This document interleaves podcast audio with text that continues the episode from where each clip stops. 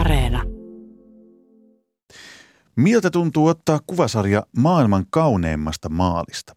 Miten urheilun kuvaaminen on vuosikymmenten saatossa muuttunut? Miltä kuvaamisen tulevaisuus näyttää ja minkälainen on hyvä urheilukuva? Näihin kysymyksiin tietää vastauksen tämänkertainen vieraani. Tervetuloa urheiluhulluin valokuvaaja Juha Tamminen. Kiitos. Ja kiitos kutsusta. Sä oot yksi Suomen kokeneimmista ja tunnetuimmista urheilun kuvaajista. Sä oot ollut ikuistamassa lukuisia semmoisia ikonisia urheiluhetkiä, tavannut, haastatellut maailman legendaarisimpia jalkapalloilijoita ja pitkällä uralla sä oot nähnyt myös nuo äsken mainitut alan isot muutokset. Niistäkin puhutaan, mutta ihan ensin täytyy tietysti ottaa teemaksi jalkapallon E M-kisat. Sait siellä totta kai kuvaamassa paikan päällä. Mikä jäi päällimmäisen mieleen valokuvaajan näkökulmasta niistä kisoista? No, tuossa Pietarin peleissä kun oltiin, Terijoillahan mä olin sen ajan ja sitten sieltä mentiin peleihin, mutta ennenhän kisoissa, matseissa on pelaajia, siis kuvaajia voi olla satakin ja finaaleissa enemmänkin, mutta nythän se on rajattu kuusitoista, eli neljä joka nurkassa ja, ja sä et sieltä sitten mihinkään lähde kesken pelin ja Ja, ja maskinaamalla, se on tietysti kun silmälaseja käyttää, niin se on, nyt oli onneksi sen verran lämmintä, että ei minun lasit huuruu, mutta muutenhan se on ollut kylmässä ilmassa niin hankalaa sitten. Koko ajan saat olla pyyhkimässä laseja, kun ne niissä huurteenesta oikein toimi. Mikä oli semmoinen jalkapallollinen tai valokuvauksellinen juttu, mikä erityisen voimakkaasti jäi näistä? Pakko sanoa, että se Pohjanpalon hylätty maali, se, mä sain niin hyvät kuvat mielestäni siitä, okay. Kun se tulee niin kuin kameraa kohti, tuulettaa villisti sitä maalia ja sitten se ei ollutkaan maali. Eli just se Venäjä, Venäjä vastaan hylätty just, maali, ja sä olit siinä joo, Venäjän maalin ne, takana. Joo, alussa. Mä olin siinä, siinä nurkassa, mulla oli, koska mä olin palloliiton kuvaajana siellä, niin se paikka numero yksi siinä kulmalipun luona, että se Suomen penkki oli sillä puolella, niin ja se tuli sitten sille päin, sinne päin. Ja. Mutta, mutta ne kuvat jäi sitten mappiööhön loppujen lopuksi. Mutta eikö niitäkin voida vuosien päästä sitten muistella? Kyllä, että tässä kyllä oli niitä yksi. Voidaan muistella, että kohan ne kuvina ihan ok, mutta se vaan sitten, se ei ole niin tärkeää, kun jos se olisi ollut se voittomaali tai sillä olisi mennyt Suomi jatkoon. Mutta tämmöistä tämä on. Aivan. Juha Tamminen, Suomen miesten maajoukkue oli nyt vihdoin siellä, mihin kaikki on sitä toivonut vuosikymmenet.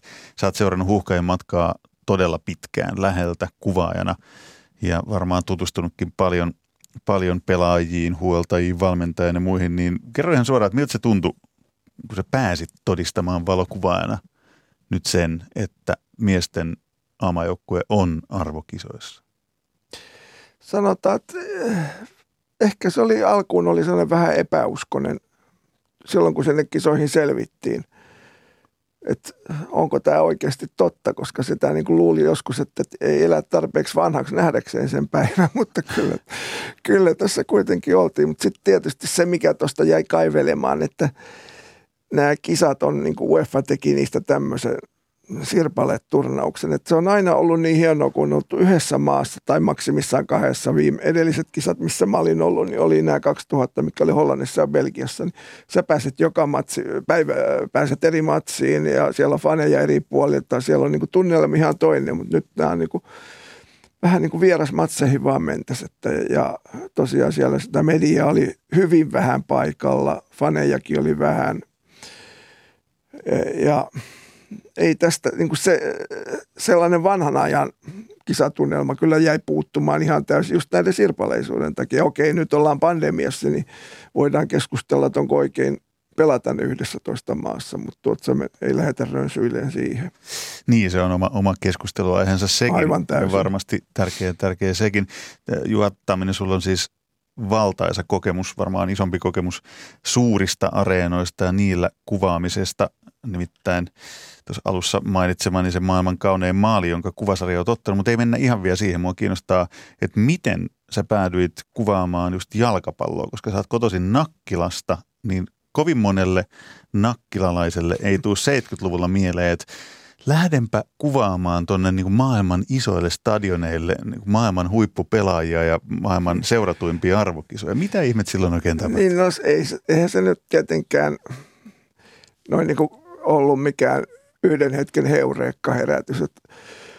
Kakarana mä kävin isän mukana raveissa, mutta mä muistan sen kesän seitsemänkymmentäkaksi, kun niitä totolappuja lakattiin myymästä alle kuusitoistavuotiaille, niin, niin, niin, ja isoisä katteli aina sitten telkkarista jalkapalloa, Englannin liigaa tuli yksi matsi viikossa lauantaisin telkkarista, niin sitten ruvettiin katsomaan niitä ja sitten ruvettiin käymään futismatseissa. Mä astin lyhytauton radioon, rupesin kuuntelemaan B B C World Servicea sitten ja lähdin Englantiin katsomaan pelejä. Nottinghamissa oli monet kerrat siellä ja, ja siitä se lähti sitten. Tarttu kameran mukaan, mä tein niitä lehtijuttuja ja sitten, sitten piti kuvakin niihin saada, niin rupesin kuvaamaan ja sitten pikkuhiljaa se kirjoittaminen väheni, väheni ja jäi ja eikä siihen niin kuin nykyään riittäisi aikaakaan, että se kuvaaminen vei sitten siinä, siinä niin kun sä pääsit sinne kentälle, se koko hoitoon oli ihan siinä sun nenäseessä, niin se tuli ihan toinen tunnelma siihen ja se vaan... Se, se vaan koukutti ja siihen jäi kiinni ja sitten kun sehän meni sitten, oli pitkän niin, että mä tein kesätöitä Suomessa ja sitten mä lähdin talveksi tuonne lämpimään, missä pelattiin Suomen talven aikaa ja tein sieltä juttuja ja se oli ihan kivaa. Eli Etelä-Amerikkaan? Silloin. Etelä-Amerikkaan joo, että siellä tuli kyllä paikat tutuksi. Maracanasta tuli melkein toinen koti siinä. Että. Nakkilasta on kuitenkin sitä aika pitkä matka Maracanalle, että ei ole, ei ole ihan sellainen... totutuin urapolku. Joo, ei kyllähän siinä pienen Nakkilan kylän poika oli välillä ihmeissään suuressa maailmassa, mutta ihan hyvin siinä oli. Olihan siinä monenlaista kommelluksesta matkan varrella ja niin poispäin, mutta onhan se eri asia, kun sä oot Maracanalla ja siellä on sata neljäkymmentäkahdeksantuhatta ihmistä katsomossa ja sä oot siellä nurmella, niin siinä on Nakkila aika kaukana. Pystyykö sitä kuvailemaan? Koska kun on itsekin elämänsä aika muutaman kerran päässyt isolle jalkapallostadionille, mutta ei siinä ruohontasolle, mutta aika lähelle, mutta kuitenkin katsomoon. Ja silloinkin joo. jo, jo niin kuin tajuaa on, sen, että okei, että muistan kerran, kun pääsi Azteca-stadionille, eli siis tämän Maradonan joo. kuuluisa stadion, mistä puhutaan myöhemmin, niin se on jotain ihan käsittämätöntä, että sitä ei pysty selittämään, mutta pystyykö sitä vielä selittämään, että kun sä oot siellä pelaajien tasolla, niin kuulet sen kaiken, näet sen kaiken, eh, vähän niin kuin maalivahti tai ne puolustajat tai laitelijat. Se varsinkin ekalla kerralla ja ensimmäisillä kerroilla, niin se on ihan uskomaton, mutta sitten siihenkin tottuu. Mutta tuo mä muistan hyvin, kun mä jututin, se oli Chilessä, tein Cobreloasta juttuun ja pääsin silloin kahdeksankymmentäluvun alussa Libertadores-kupifinaaliin ja se oli uruguaylainen hyökkääjä, ja se sanoi mulle sitten, että tajut sä mitä on tulla sieltä Maracanán tunnelista kentälle, kun siellä sata kolmekymmentätuhatta ihmistä huutaa Mengão, niin siellä, mä voin kuvitella, miltä se tuntuu vierasjoukkueen pelaajasta. Että, että se on kyllä, ja olihan se kun Maracanalle, siellä oli niin kolme tunnelia kummallekin joukkueelle omansa ja sitten keskellä, mistä se kulki nämä media ja, ja ketään muita siellä kävi, niin kyllä kun sinne sä tuut ja sitten sä katot ympärille. Se, on, se oli vielä niin valtava se stadion, sellainen ellipsin muotoinen, että se ei tämä uusi stadion, minkä ne teki sen paikalle, niin sehän ei se ole ollenkaan sama asia. Ja Rio, Rio keskittyy juuri, tai se jalkapallo vielä symboloituu tuohon Maracanan stadionille. Joo, että ei niiden. Ja kun sitä keskustelua siitä Maracanasta heittää someen vanhoja, kuvia vanhasta Maracanasta, niin kyllä niin kuin suurin osa on sitä mieltä, että sen purkaminen oli rikos. Sä pääsit ikuistaan sen valokuvilla, sä ikuistaan niitä hetkiä, hetkiä siellä. Minkälainen toi jalkapallomaailma oli silloin? Sä olet nyt E M-kisoissa, okei ei voi tietenkään vertailla, mutta jalkapallomaailma, niin kuin maailmakin tietysti muutenkin, oli todella, todella erilainen. Oli, oli. Että se, oli se oli paljon vapaampaa, paljon helpompaa. Muista silloin, kun toista kertaa Etelä-Amerikkaa kiersi, niin mulla oli Veikkauslottolehdeessä painettu sellainen pressikortti, niin sillähän mä sain esimerkiksi Argentiinan lehtikuvaajien liiton väliaikaisen jäsenkortin, millä mä pääsin niin kuin siellä joka matsi Riossa sama juttu. Sitten mä liityin tietysti, okei okay, journalistiliittoon täällä ja mä liityin Riossa osavaltion lehtikuvaajien liittoon ja siitä kun tuli sitten, ne yhdisti kaikki nämä osavaltiot yhteen, tuli Brasilian kuvaajaliitto, niin mulla on jäsenkortti numero kahdeksankymmentäkuusi. Okay. Se on Brasilian, tuo, kuva, se on niin kuin kuvajournalisti, että siinä on myös nämä T V-kuvaajat kaikki mukana, niin niiden Eli työolosuhteet oli aika paljon vapaammat, helpommat. Kyllä joo. Ja tuosta pääsi paikkoihin. No mä olen sanonut joskus, että mä olen varmaan ainoa suomalainen, kun mennyt Maracanalla moikkaamalla ja varmaan olen, mutta siis sehän oli helppoa, koska porteilla oli yleensä samat kaverit. Mä olin aina ulkomaalainen, kun kävi siellä joka viikko, totta kai ne tunsi, niin nehän kysyi kuulumisia eikä, eikä pressikorttia. Minä se Maracanalta nyt sinne Estadio Aztecalle ja vuoteen kahdeksankymmentäkuusi. Ne on nimittäin ne M M-kisat, Meksikossa pelatut kisat, joista sut tunnetaan kansainvälisesti parhaiten sun kuvista. Silloin muuan Diego Maradona säkenöi noissa kisoissa ja johdatti sitten Argentiinan lopulta maailmanmestaruuteen, mutta sä olit tavannut Maradonan jo aikaisemmin. Joo, mä olin tuo Napolissa kahdeksankymmentäviisi ja sain heiltä ihan eksklusiivi haastattelu siellä treenien jälkeen stadionilla.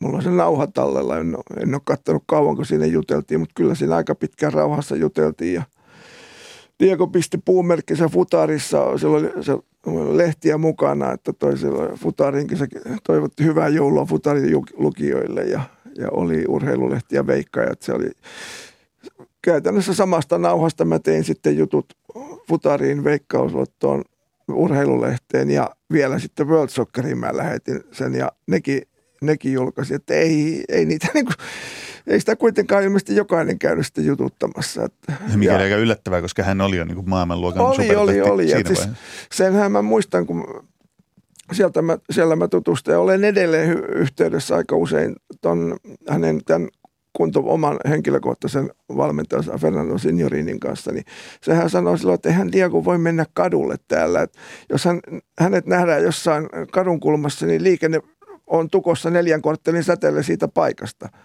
niin elän nyt siellä. Että ei se ihme ole sitten, että se lähti sitten semmoinen sellaista vuoristorataa hänen elämänsä siellä, että kyllä se aika vaikeaa oli.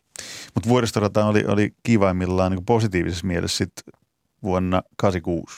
Joo. Ja joo. Sitten Stadio Azteca, Juha Tamminen, sä oot kameran kanssa ja tulee se, mistä mä alussa sanoin, maailman kaikkien aikojen joo. kaunein maali. No siis niin, mä... niin kävellään vielä kerran sen läpi, niin mitä siinä oikein tapahtuu? No lähdetään ensinnäkin siitä, että mä olin siellä kirjoittavan toimittajan akkreditoinnilla, koska se akkreditoinnit piti hakea yli vuotta ennen. Eikä mä, mulla silloin ollut sellaista kalustoa vielä, että mä olisin niin kuin kehdannut, jos kuvaajan akkreditointia hakea. Ja sitten se oli myöhässä, kun en, ennen Meksiko mä ostin sitten kunnon kaluston, niin mä kuvasin sieltä pressikatsomon eturiviltä ja tein myös juttuja sieltä, sieltä sitten joka päivä, mutta tuo, sitä kuvattiin filmille silloin. Ja no se ensimmäinen maali meni, se oli mun uran varmaan niin kuin pahin moka, että mä en osannut lukea sitä. Mä muistan sen, kun tämä Steve Hodge pisti sen. Syötti palloa siinä. Mä seurasin tilannetta hyvin. Mulla siitä syötöstä kuva. No niin, siltä nappaa tuon. Mä laskin kameran. Miten se sen pisti maaliin? Sitä mä en, en mä nähnyt, että se oli kädellä. Käsi. Eikä sitä nähnyt moni muukaan. Salmenpena, joka selosti sen äh, Ylelle, ei hänkään nähnyt siinä, että se oli kädellä. Eikä sitä niin kuin se, sen ajan tekniikalla helposti mistään nähnyt. Ja, ja, ja seuraavana päivänä no, mä olin siellä Argentiinan mediatunnilla, niin siinä... Mulla on nauhalla se, missä Diego sanoo, että tuot, pallo osuu häneen, mutta ei hän tiedä, mihin se osuu. Että ei hän myöntänyt seuraavana päivänä, että se oli käsi.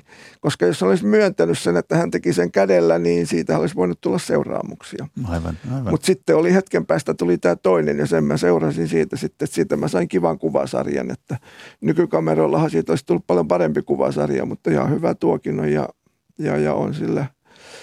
On sitä maailmalla kateutu aika paljon, varsinkin sitä viimeistä kuvaa sitten. Sitten se kuva, missä pallo on verkossa, niin se oli ihan puuroa, koska mä huusin niin lujaa itsekin. Okay. Sitten niin kun ta- mä sain taas tarkennuksen kohdalleen, kun se meni tuulettaa sinne, sinne Englannin fanien eteen, mitä se oli. Ja se on hassua, että se, yksi niistä faneista, niin, niin sehän löysi itse sieltä ja sekin laittoi viestiä sitten muutama vuosi. Halusi sitten kuvan itselleen. Okay. Asuu Australiassa nykyään. Kato, kato. Että, sieltä että, kodin sisustusta tilataan Suomen kyllä, Juha Tammisen. Kyllä ne joo. Kyllä ihmiset löytää niitä, niitä kuvia. Se on jännää, että miten niitä ihmiset löytää itseään niistä kuvista. Tuosta kun sä mainitsit äsken, että, että kuvasit filmille, niin kuin tietysti siihen aikaan kuvattiin, Joo. niin se on semmoinen muutos, mitä aika harva tulee varmaan miettineeksi, että nykyään kun pystyy ottaan parhailla kameroilla urheilun valokuvaa ja sen Joo. kuinka monta ruutua niin kuin sekunnissa lähtee, prrrr, mieletön, mieletön niin kuin kilke vaan käy, niin silloin sä oot siellä M M-kisoissa kahdeksankymmentäkuusi ollut filmirullien kanssa. Oliko missään vaiheessa sellainen tilanne, että rullat olisi loppu?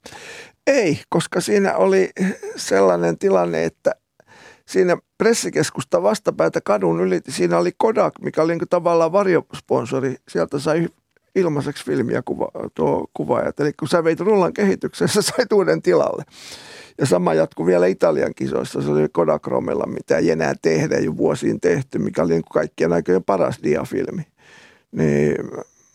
Mä tulin Meksikosta kotiin, mulla oli kahdeksankymmentä kiloa matkatavarat, kolmekymmentä kiloa meni ruumaan, käsimatkatavarat paino viisikymmentä kiloa ja se tämän linssin boksikin, mikä on, niin sehän paino valtavasti, kun mä laitoin sen niin täyteen tällaisia muovisia diabokseja sitten, että kun mä muistan lentoimäntä, niin kuin halusi auttaa mua sen kantamisessa, se nostaa sitä koneen ja käy, up, eipäs noussutkaan, mutta mulla oli kaverit auttamassa siellä kentällä, että ne piti niin kuin suurimman osan mun käsimatkatavaroista piilossa, että silloin ei ollut niin tarkkaa se seuraa, käsimatkatavaroiden punnitseminen ja seuraaminen, että mä sain kaiken tuotu, mutta kotosiaan kotona kahdeksankymmentä kiloa oli, enkä maksan ylipainosta, mutta sitten Italian kisoissa ei käynyt yhtä hyvää tuuri, että kuvia oli niin paljon, että mä jouduin maksamaan ylipainoa, oli näitä lentokentällä, kun lensin kotiin, että sain, sain kaiken tuotu. Mainio perspektiiviä siihen, että miten urheilun valokuvaajan työ on vuosikymmenten aikana muuttunut. Enää ei tarvitse miettiä, että kuinka paljon ne mun kuvat painaa. Ei, mutta sitten siinä on se, että silloin kun se yhteen rullaan, sä sait kolmekymmentäkuusi kuvaa, sitten piti vaihtaa rullaan. Ei kuvattu niin paljon kuin nykyään. Ja onko, onko se hyvä vai huono asia? Niin, riippuu siitä, mitä... Se en nyt niihin kuvien katsomiseen menee paljon enemmän aikaa, mitä silloin, että se siinä on negatiivista. Tietysti sä saat paljon parempia kuvia nykyään, kun tuo tekniikka on. Jos kameralla sä saat kaksikymmentä, jopa kaksikymmentä ruutua sekunnissa, niin, niin kyllä se, se, se sinne tulee väkisinkin muutama hyväkin kuva. Mutta silloin niin mä muistan Argentiina-Belgia-ottelussa, mä huomasin, oho, nyt on viimeinen ruutu tässä kamerassa ja Maradona sai pallon. Mä seurasin sitä siinä sitten niin kuin linssin läpi. Ja taksiina, kun se pisti pallon Belgian maaliin, niin mä sain siitä ihan, ihan nappikuvan.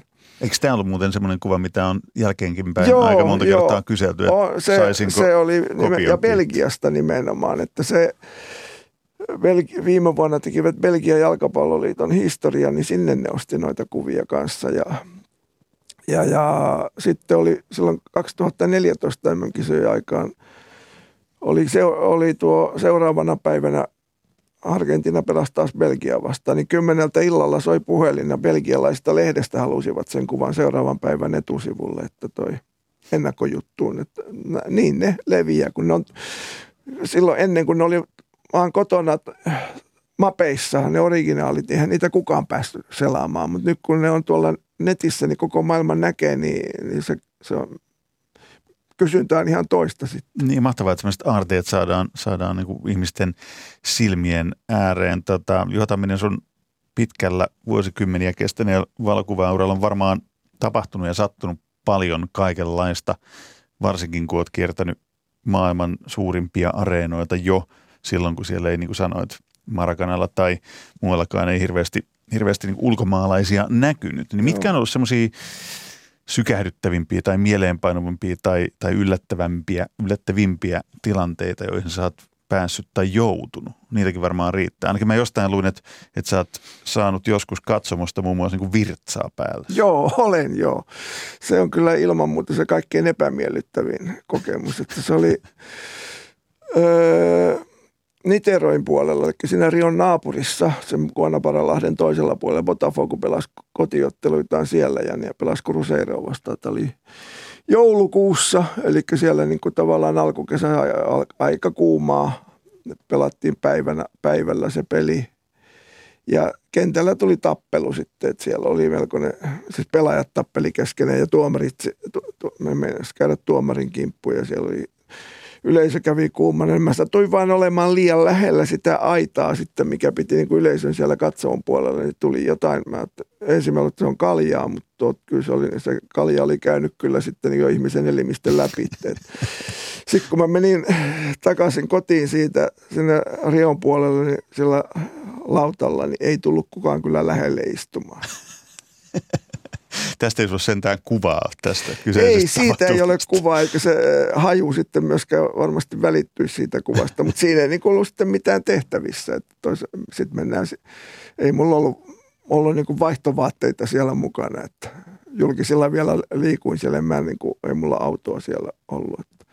Taksikuski, tai taksilla oli se vielä halpaa ja busseilla oli helppo mennä. Ja mä, niin kuin, mä opin piilottamaan ne kamerat niin, että sen kun ei päälle päin näkynyt, että mulla on mitään arvokasta. Niin, se olisi ollut mun seuraava kysymys, kun olet liikkunut tuohon aikaan noissa kyseisissä maissa ja sitten samaan aikaan päässyt tapaamaan Maradonaa ja pelejäkin joo, haastattelemaan, joo. Niin sitten se kääntöpuoli on se, että, että kun sä liikut noissa paikoissa, niin onko se koskaan millään tavalla pelottanut työn tekeminen missään olosuhteissa? No ei, mutta sitten tietysti on se päämiellyttävää, kun sut ryöstetään ja niitäkin on tullut, että on tultu, tultiin Riossa silloin kotiin aseistetut tyypit ja, ja, ja oltiin sidottuina siellä kämpän lattialla, niin, niin eihän se tietenkään kivaa ole. Ja, ja sen niin kuin tuolla Riossakin on sitä katurikollisuutta niin paljon, että jo, tämän värinen ihminen on siellä helposti yhdistetään, että sillä on niin kuin dollarin kuva otsassa.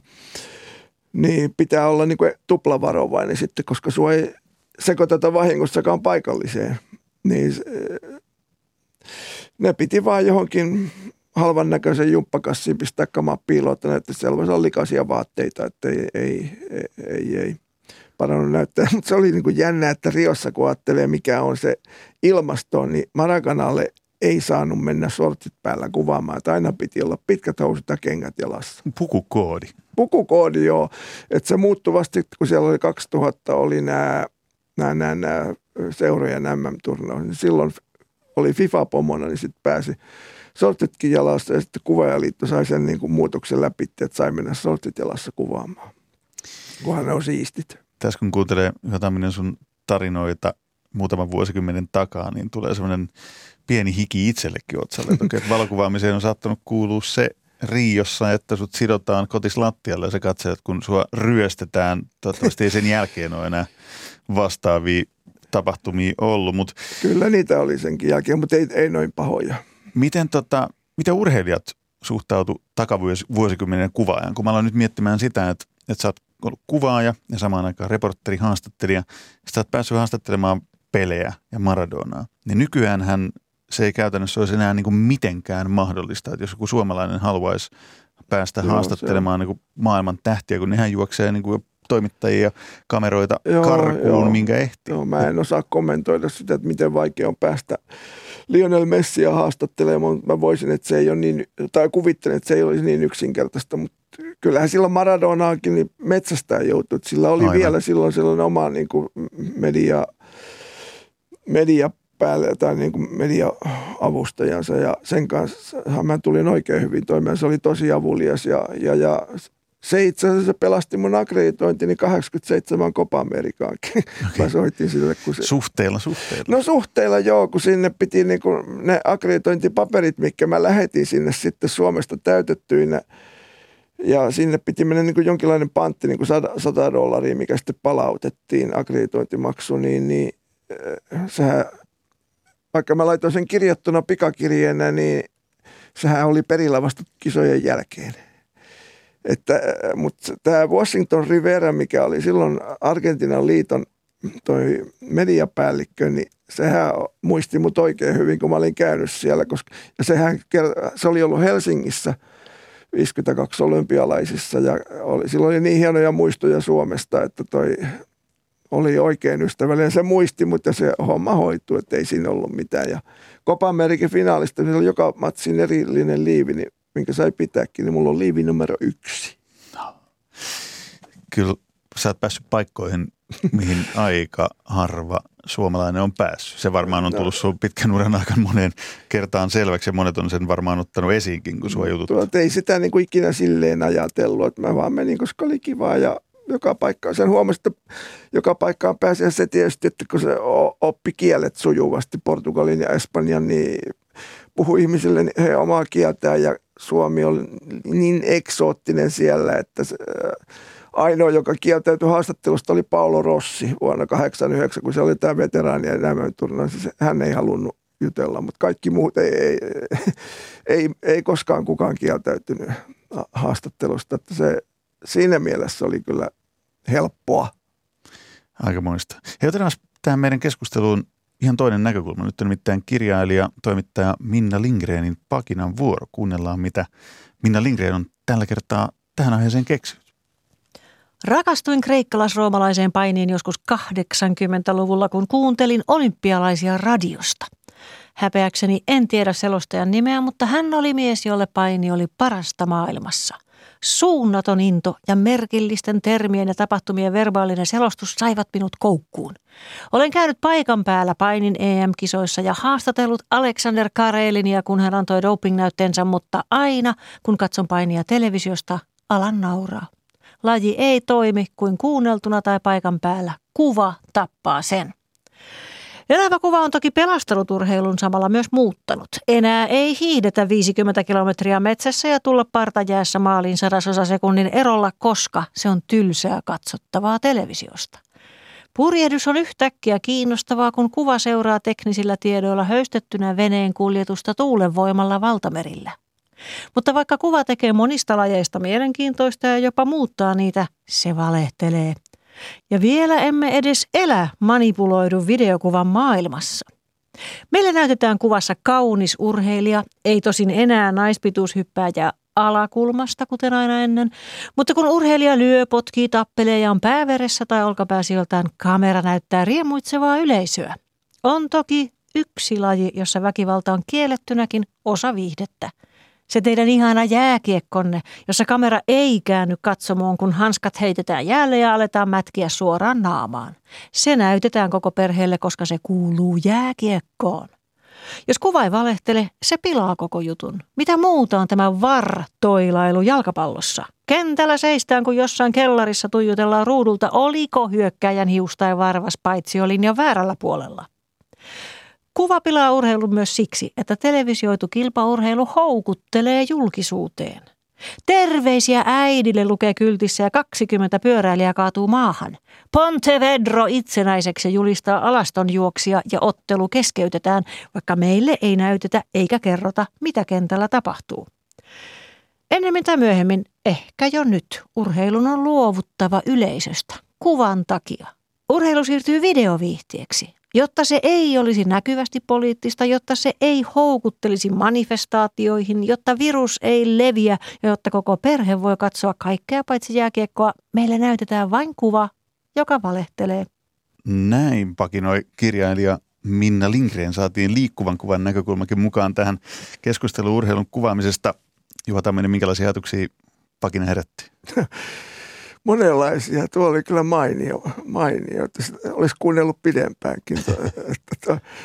mikä, mikä siinä eniten, eniten niin jäi mieleen noin valokuvaan näkökulmasta? No kyllä siitä moni, moni no, tuo var on yksi. Että toi, eli jalkapallon videotarkistukset. Joo, joo. Että kun mä, nykyään mä katson paljon telkkarista rugbya ja siinä, siinä on ollut noin videotarkistukset pitkään, niin se mikä on siinä, te, tuo sen onnistuneesti osaksi lähetystä ja stadioneilla myös sitä ottelun seuraamista, että ne samat kuvat, mitä videotuomari katselee, niin näytetään siellä videotaululla, niin näytetään livenä televisiossa ja sä kuulet, koska siellä erotuomari on mikitetty, sä kuulet, mitä erotuomari puhuu ja sä voit stadionilla ostaa semmoisen pikku radion, korva, korvanappiradion, sä, sä voit stadionilla kuunnella kaikki, mitä erotuomari puhuu. Jos futikseen tulisi sellainen, niin sehän to, silloin nämä tuollaiset kuolleet hetket, kun siellä katsotaan, ja lätkässäkin, että sä, kun katsotaan jotain näitä maaleja, niin ne pidetään piilossa. Niin totta kai se on tylsää, jos sä oot siellä katsomossa ja katsellaan toisia ja kestää minuutti tolkulla. Nyt ei saa tuulettaa, ei voi juhlia maaliin, vaan täytyy odottaa. Ei saa tuulettaa, että en mä eikä ymmärrä. Eikä tiedä, mitä tapahtuu. Niin, hmm. että pelk- futiksessa joku sanoo, että ne pelkää sitä, niitä yleisön reaktioita, mutta ei sitä pidä pelätä. Kyllä ne, jos ne haluaa rettelöä, ne rettelöi muutenkin, että näytettäisiin, koska silloin se tuo siihen lähetykseen oman lisänsä.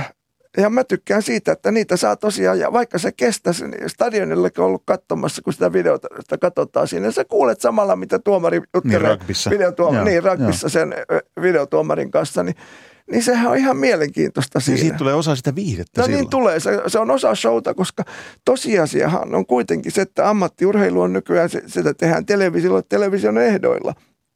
Että se, jos, tällä, jos tätä käytetään, niin miksi se pitää, täytyy pitää piilossa? Mä en ymmärrä sitä, että se on parempi kaikille, että sitä näytettäisiin. Ja se olisi hyvä, kun FIFAkin ottaisi tuosta niin kuin kopin, että se ei pidettäisi piilossa, koska silloin se, se, kesku, tol, se kaikki negatiivisuus häviäisi siitä. Tässä tuli Minna, Minna Lindgrenin pakinassa tuli kyllä niin monta tartuntapintaa, josta voisi tehdä oman ohjelmansa, mutta jos tämä, että urheilu siirtyy videoviihteeksi, joo. Ja siitähän varmaan, niin kuin säkin olet mitä vuosikymmenet kuvannut, Kuvannut, valokuvannut otteluita, niin ollut aitiopaikalla seuraamassa sitä muutosta. On, sehän on joo, aivan joo. dramaattinen ja valtava. No. Ehkä me ei oikein ymmärretäkään sitä, että kuin suuresta asiasta siinä on kyse. Ei, että se onhan se ihan eri asia. Just niin kuin ajatellaan jalkapallon paitsiosääntöön, sehän on ihmissilmälle mahdoton. Täysin mahdoton. Et siinä, mutta sitten just nämä marginaaliset paitsiot, mitä siellä on, niin eihän niitä ihmissilmällä näe. Et se on sitten se lippu nousee tai se ei nouse, ja se on sitten siinä. Mutta tietysti kun ajattelee, miten isoista rahoista tuolla samalla pelataan, johon se parempi sitten senkin kannalta, että siinä se oikeus tapahtuu. Minna kirjoitti pakinassaan myös, että, että meille näytetään vain kuva, joka valehtelee. Mitäs valokuvan ammattilainen tuumii siitä? Niin, no kyllähän se helposti valehtelee. Olihan tuossa Suomi-Belgia-ottelussakin juoksi tämä tyttönen siellä kentällä, niin kyllä kamerat kääntyy äkkiä pois. Että, että, ja sitten taas näytettiin tätä tanskalaista, joka oli kuoleman kielissä siellä kentällä, että toi kyllä siinä aika, miettimistä aika, on. Ja, ja tekopyhyyttähän on paljon, mitä ajatellaan, että just oli näistä, että Saksa olisi pistänyt näitä sateenkaariverejä stadionille, kun ne pelasi Unkaria vastaan, niin, niin FIFA kieltää, UEFA kieltää sen ja se on se.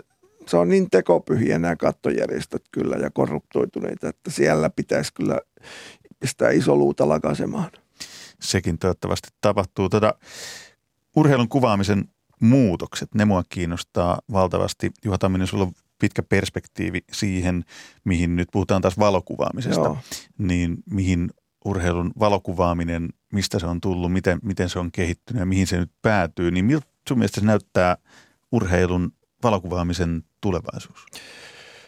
No siis mun mielipide tästä on, että sehän on kuoleva ammatti ihan kokonaan, koska printtilehdistö, kaikki ei ole mun kanssa samaa mieltä, mutta kun katselee näitä nykykakaroita, anteeksi kaikille, jos mä loukkaan sanomalla kakaroita, mutta kuitenkin nuoriso, eihän ne lue enää printtilehteä kuin muutama harva. Että, ja sitten kun kaikessa on liikkuva kuva, no kaikki menee televisioon. Kakkosdivisionan matsitkin Suomessa televisioidaan jonnekin, niin se, ja se kuvan laatu paranee. Että jos jotain printataan tai nettiuutisiin, niin kuvat tullaan ottamaan tuolta suoraan siitä elävästä kuvasta, jos halutaan still-kuvaa.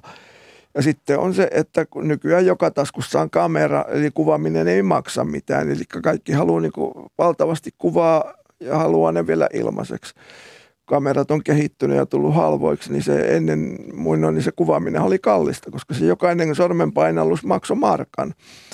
Niin sun piti niin kuin vähän miettiä, että milloin sä painat sitä laukasiaa. Että, että se ei, ei. Nykyään sä voit ottaa kaksituhatta, matsia, ei, kaksituhatta ruutua yhdestä matsista, mutta tuo silloin niin kuvasit pari-kolme rullaa, sata kuvaa. Onko mä vähän niin kuin urheiluromanttinen, jos mä ajattelen, että ennen oli paremmin? Tai kyllä mut jossain värähtää, urheiluromantikon sielussa värähtää, kun mä mietin, että sulle soitetaan vaikka mistä, Paraguaysta tai joo. Belgiasta tai jostain muualta, ja sut tilataan se kuva, jonka sä oot ottanut vuonna kahdeksankymmentäkaksi tai kahdeksankymmentäkuusi tai, tai miten, miten mä niin kuin muotoilisin tämän. Musta tuntuu, että siinä on kuitenkin, sillä valokuvalla oli silloin selkeä arvo. Paitsi niin kuin rahallinen arvo, sille joka sen kuvan otti, niin myös sen kuvan arvo, että kuinka suuren inflaation se onkaan kärsinyt. Niin, onhan toi nyt, kun kun on tota filmiä ja narkistoa on digitoinut ja pistänyt someen, niin, niin, niin kyllä sen on huomannut, että kyllä sillä niin arvoja. Jännää, kun laitat jostain kuvan, kolmekymmentä vuotta vanhan kuvan jostain Maracanalta tai jostain muuta Rion stadionilta tonne nettiin, missä on vaikka yleisöä, niin eikö se löyt, tapahdu usein niin, että joku, joka on siinä kuvassa, niin löytää itsensä siitä kuvasta kolmekymmentä vuotta myöhemmin. Hei, nyt mä muistan, täällä oli joku semmoinen, oliko se veljespari tai kaverukset joo, joo, jostain joo, niin. kaukaa, jotka löysi sun kuvan, mistä löysikään, niin sitten... No se miten, on, miten tämä meni tämä se, mä olin kahdeksankymmentäneljä, kielsin siellä Etelä-Chilessä, Chiloen saarella ja kamerakaulassa, siellä oli turvallista olla, niin muksut seurasi mua sitten sinne kylän kakarat lauma perässä, ota kuvaa, ota kuvaa. No siinä sitten otettiin kuvia. Eihän niitä koskaan, he ole, tietenkään en mä muistanut edes muksujen nimiä. Ja löysin muuten sellaisen jopa C-kasetin, missä ne laulo.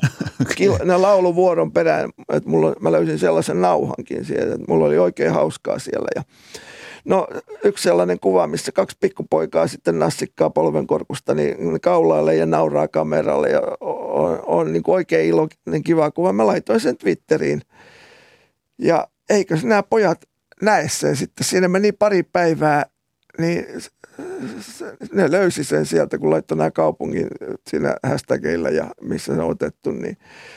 Sitten ottivat kaverit samanlaisen kuvan samassa asennossa. Ja lähetti sen mulle. Että, että kyllä on tuossa somessa hyvätkin puolensa. Ja sitten mulla on vastaavia tapauksia tullut aika monta nyt, että ihmiset on sitten ottaneet yhteyttä, kun on nähneet itse noissa kuvissa. Että ei pelkästään jalkapallokuvissa, vaan ihan tuollaisissa, mikä otti niin kuin itselleen muistokset. Ei niillä niin kuin sen paremmin ollut mitään.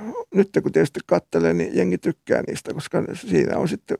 mennyttä aikaa ja suhteellisen hyvälaatuisissa kuvissa, koska ne kuitenkin diafilmille kuvas ja ne filmiskannerilla skannaa, niin niistä tulee hyvälaatuisia. Että sehän niissä monissa ihmetyttää. Että ei ne häviä niin kuin laadussa yhtään näillä nykykuvilla.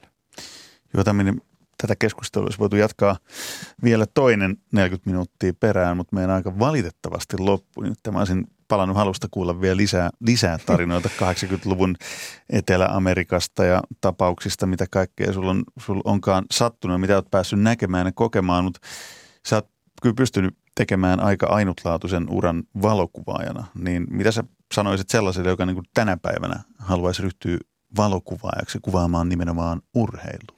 Mä sanoin, että mieti jotain muuta ammattia, että sä et tule elättämään itseäsi tällä hommalla enää. Tämä maailma on muuttunut niin paljon, että valitettavasti urheilua kuvaamalla, ellei joku maksa sulle kuukausipalkkaa, niin mitään freelancerina sä et kyllä, se on, et pysty itseäsi elättämään. Et varmasti, en usko. Toivottavasti olen väärässä, mutta tämä on mun uskomukseni.